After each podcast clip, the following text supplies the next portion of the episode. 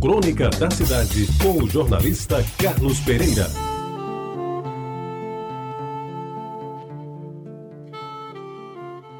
Amigos ouvintes da Rádio Tabajara, ao longo da minha vida tive muitos sustos e certamente o maior deles ocorreu há exatamente 39 anos. Foi de tamanha intensidade que jamais pude esquecê-lo e por isso resolvo contá-lo. A festa estava preparada e o estádio recebia um público que quase preenchia sua lotação. Era a coroação de 15 meses de trabalho intenso, que envolveu milhares de pessoas, incluindo engenheiros, técnicos e operários. Tudo para cumprir em tempo a promessa do então governador Hernani Sátiro de entregar Campina Grande e João Pessoa nos últimos dias do seu mandato, que terminava, naquela época era em março, terminava a 15 de março de 1975, dois modernos, espaçosos e confortáveis estádios de futebol. Pois bem, no sábado 8 de março, Campinense e Botafogo do Rio de Janeiro jogaram sob aplausos de milhares de torcedores que ali foram conhecer a nova Praça de Esportes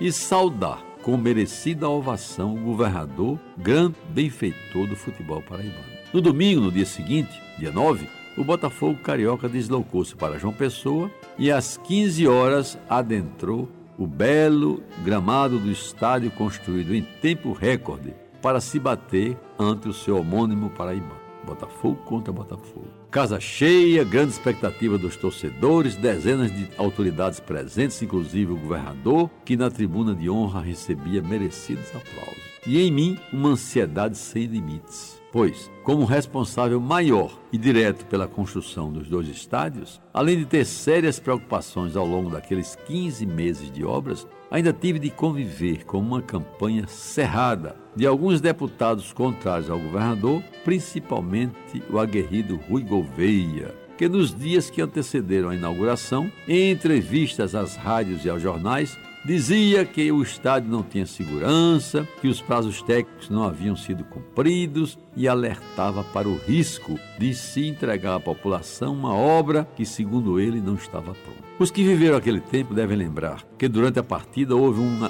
lamentável episódio. Uma bomba foi detonada debaixo da arquibancada Sol, aquela arquibancada que fica para o lado da BR cujas consequências teriam sido muito mais graves se a equipe que construiu o estádio não tivesse tomado as providências que uma obra daquela merecia. O certo, meus amigos, é que talvez sugestionados pela campanha negativa do deputado, centenas de torcedores que estavam naquela parte da arquibancada, ao ouvir o barulho, correram em direção ao gradil. E eu, jamais essa imagem saiu da minha retina. No outro lado do estádio, perto do governador, enfrentei o maior susto da minha vida. Olhando aquela maré de gente descendo aos borbotões dos degraus superiores da arquibancada em direção ao gradil que a separava do fosso, meu coração bateu mais acelerado, rezando aos céus para a mureta não desabar com o peso e a pressão das pessoas aflitas